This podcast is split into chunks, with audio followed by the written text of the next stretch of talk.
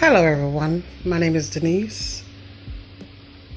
This is my first time doing a podcast, but this podcast will be about the dumb shit we do.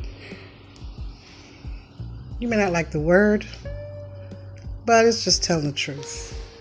As women, we do dumb shit. And that's what I would like to First dumb shit I ever did was at 16, I got married, had an abusive husband. One day he was nice, next day he wanted to smack me around. Huh? And I would forgive him. Say, oh, it's okay. I'm so, I know you're sorry. That's some dumb shit. Stop it.